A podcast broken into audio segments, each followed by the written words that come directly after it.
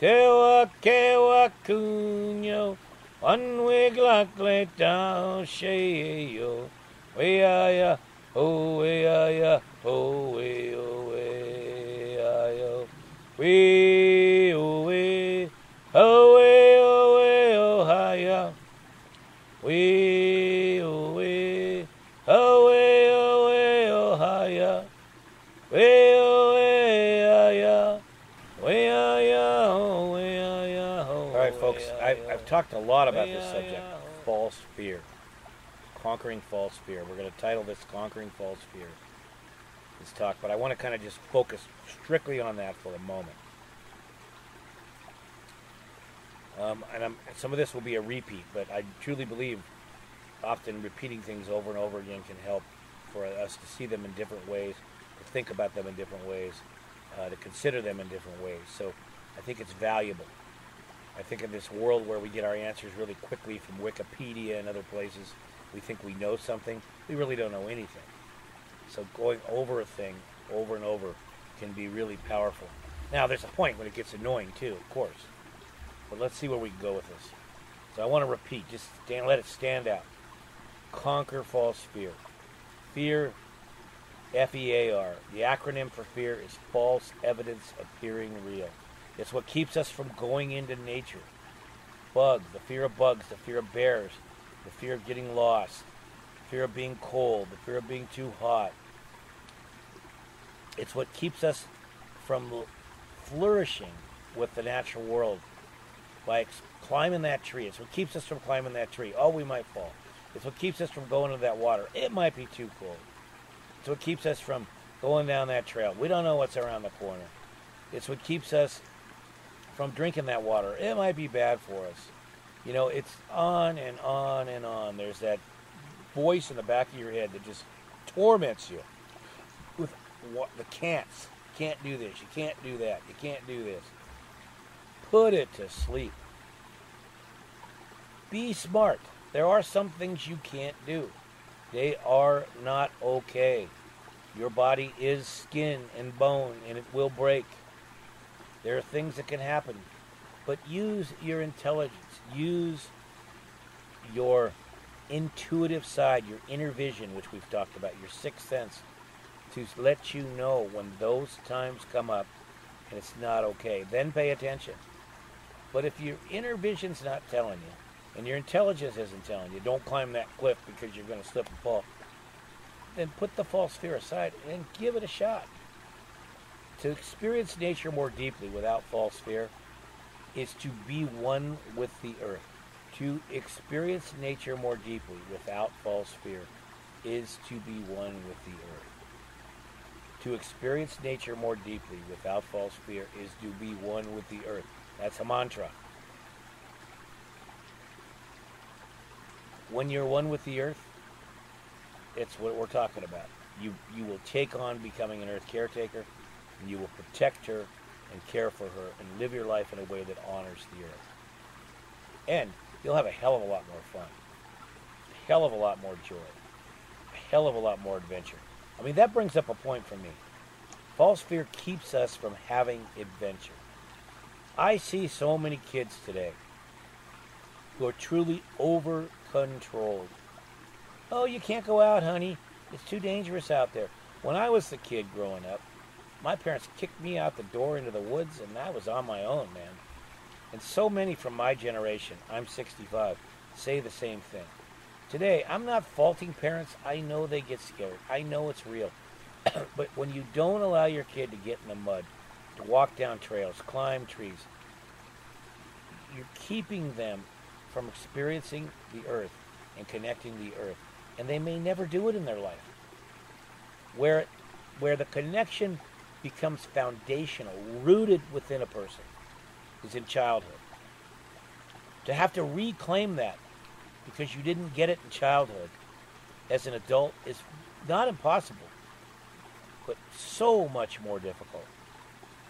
If a child can be rooted in the love of the earth at a young age, it will stay with them forever. And even if they forget it, they'll come back to it. Adventure is a key to this, and false fear is what keeps us from adventure. you have to be willing. I mean, I think of one time I took myself and my friends. There was this creek where I grew up. I think we were about 11. There was a creek where I grew up called Stevens Creek. And there was a rainstorm that created a flood. Now, part of us was definitely foolish. We got a one man raft, and about four of us got into it. Blew that sucker up, and we headed down the creek towards the San Francisco Bay. Branches were trying to cut our heads off. I mean, I'm telling you, we we could have drowned. We didn't know how to swim, but we could have hit rocks and drowned. But we screamed, we yelled, we loved the water, we loved the creek, we saw wildlife. At the end, we got calm water, and we went to the San Francisco Bay and floated into the eddies of it. I'll never forget it. Now, I didn't tell my parents that. They didn't need to know it, but I had to have that adventure. I used to climb trees, not even a thought. Why am one of the reasons my why is my life so rich today? Because I love trees and I know them personally. Because I spent countless hours climbing them, building tree houses, and living in them as a kid. We had a class come up here a while back, and I always have kids climb trees. My insurance company wouldn't cover it. I take the risk and do it anyway. I take a risk and do it anyway because I believe strongly kids need to climb trees. You didn't hear this, don't tell the insurance company. And a mother who came as a chaperone, she went back and she prevented us from ever letting kids climb trees again. Now, I've never had an accident. Could one happen? Yes, it could. But there's so many things in life. If you overprotect a child, or if you overprotect yourself as an adult, you miss the glory of being alive on this earth. You miss interacting with our earth in a viable way that allows you to be an earthling, full earthling, full earth keeper, earth caretaker person. now, I'm, again, I'm, I'm going to repeat. I'm not saying do crazy, stupid stuff. There are some people out there that, like, I've always admired these guys that fly in these flying suits. I would love to do that, but I think that's too dangerous. For me, it's too dangerous. But it's their life. If they want to do it, that's their business. But I could admire it, but it doesn't keep me from doing countless other things. It, you, so conquer false fear, false evidence appearing real. Allow yourself to have adventures. Go create them. Look at maps. Aldo Leopold once said, I don't think I want to live for the day when there's not a blank spot on the map. I can remember as a kid in high school sitting with my friends and looking at topographical maps and going, that's the wildest place in the Sierra Nevada mountains. We're going to go. And we went. When the summer came, we went. We threw our backpacks on and we went. And my God, that was foundational for me. It's going to be different for every person.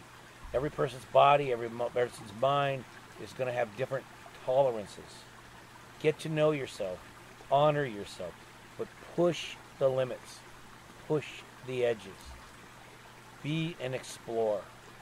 I mean, if we if we read historical books, almost all of us get fire in us thinking about the great explorers. Like I've often said with I have friends, uh, and we've talked about that. We'll go. We'll we'll tell stories to each other, talk story, and we'll go. If you could go back in time and you could be completely safe, no danger, where would you go?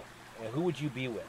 I've often said Lewis and Clark or Captain Cook the English captain who sailed around the world three trip different trips, discovered Hawaii for the modern world, went up the coast of California, or Lewis and Clark who took off from the east and went to the west, in the wild lands.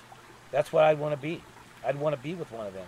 I get sad sometimes thinking we don't have that opportunity today to do that. There's no place to be a Lewis and Clark or a Captain Cook. But there are other adventures awaiting us. There are other adventures awaiting us in this world. We just have to discover them or ex- be curious. Another great word. Curious and explore. Conquer false fear. Go for it. Be adventurous. It will it will make your life a thing of beauty. It will make your life you will be you will naturally become more spiritual, more more reverent, a deeper human being. On all levels, it will affect you in a good way. And hopefully you'll live through it. Hope.